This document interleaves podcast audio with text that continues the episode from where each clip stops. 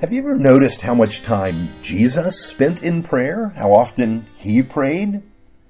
This is Friday, February 24th. Now, perhaps we think that since Jesus was God, since he enjoyed fellowship with the Father and the Spirit, he might not need to pray. And maybe we think that a time will come when we've grown by faith enough that we no longer need to pray. But we see Jesus seeking time with his Father again and again. Why? Prayer is fellowship with the Father. The more we walk with God, the more we will seek fellowship with God. In the Gospel of Luke, we find this explanation of what Jesus did before he called his disciples. This is Luke chapter 6, verse 12 to 13. One of those days, Jesus went out to a mountainside to pray and spent the night praying to God. When morning came, he called his disciples to him and chose twelve of them, whom he also designated apostles. Now, hearing about Jesus' calling of the disciples, we may miss the fact that he stayed up all night before choosing them. He was praying, seeking the face of the Father. This was a pivotal moment in Jesus' ministry, and again we might assume that Jesus, well, didn't need to pray. He said that he and the Father are one, and that if you have seen him, you have seen the Father. But here was Jesus pursuing time with his Father. Earlier this week, we looked at some of the reasons we do not pray. We fall silent out of fear that we may not be heard, or we wonder have we approached God in the right way? Here's another scene from the Gospel of Luke where we are told Jesus pursued the Father. At daybreak, Jesus went out to a solitary place. The people were looking for him, and when they came to where he was, they tried to keep him from leaving them. But he said, I must proclaim the good news of the kingdom of God to the other towns also, because that is why I was sent.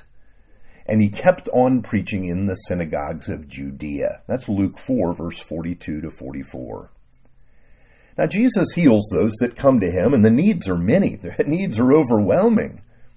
Often, Jesus is so busy helping people that he hardly has time to eat. And here, there was such a crush of needs that what does Jesus do? He rises early in the morning for anyone else, and he goes out to a quiet place. It's called the solitary place to pray. And the people come to find Jesus. They're looking for him, and they're even trying to keep Jesus from moving forward in his ministry. Why did Jesus need to pray? He comes from his time of prayer with a laser focus on his purpose. He has to share the good news with as many people as possible. He knows that he needs to move on to the next town. And if Jesus seeks time with the Father to remain focused on his mission, how much more do we need to do that? How can we remember who we are and what our Father has for us? Yes, it's only in prayer.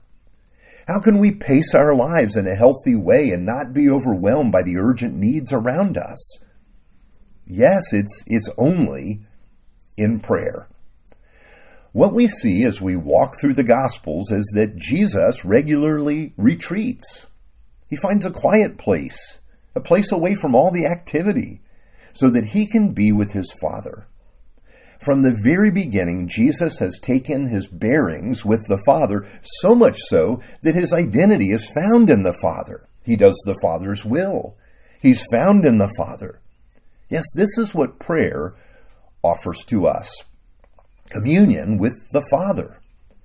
The opportunity to remind, be reminded of our mission, to rest in the God who created us and loves us. Reading the Gospel of Luke, the gospel tells us the most about Jesus and his prayer life, and we come to see this rhythm of prayer in Jesus' life. He spends a day in ministry, and then he seeks the face of his Father. He had before him a challenge, and he seeks his Father. At every turn, he is praying. He is thanking God. And on the night he was betrayed, Jesus prayed, I have brought you glory on earth by finishing the work you gave me to do. And now, Father, glorify me in your presence with the glory I had with you before the world began.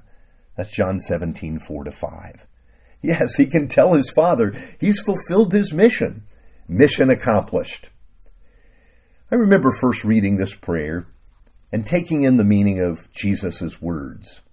That when he came to the end of his earthly life, he had confidence that he did just what the Father had for him to do. And I thought, I'd love to be able to pray that prayer at the end of just one day. Father, I did today what you called me to do. You see, I think we can come to pray this prayer because we are seeking the Father. We are resting in His grace. And we are learning to live out of His purposes for us. Let's pray. Father God, give us wisdom today to go where you lead, to do as you equip us, and to fulfill the mission you have given to us. In the name of Jesus, amen.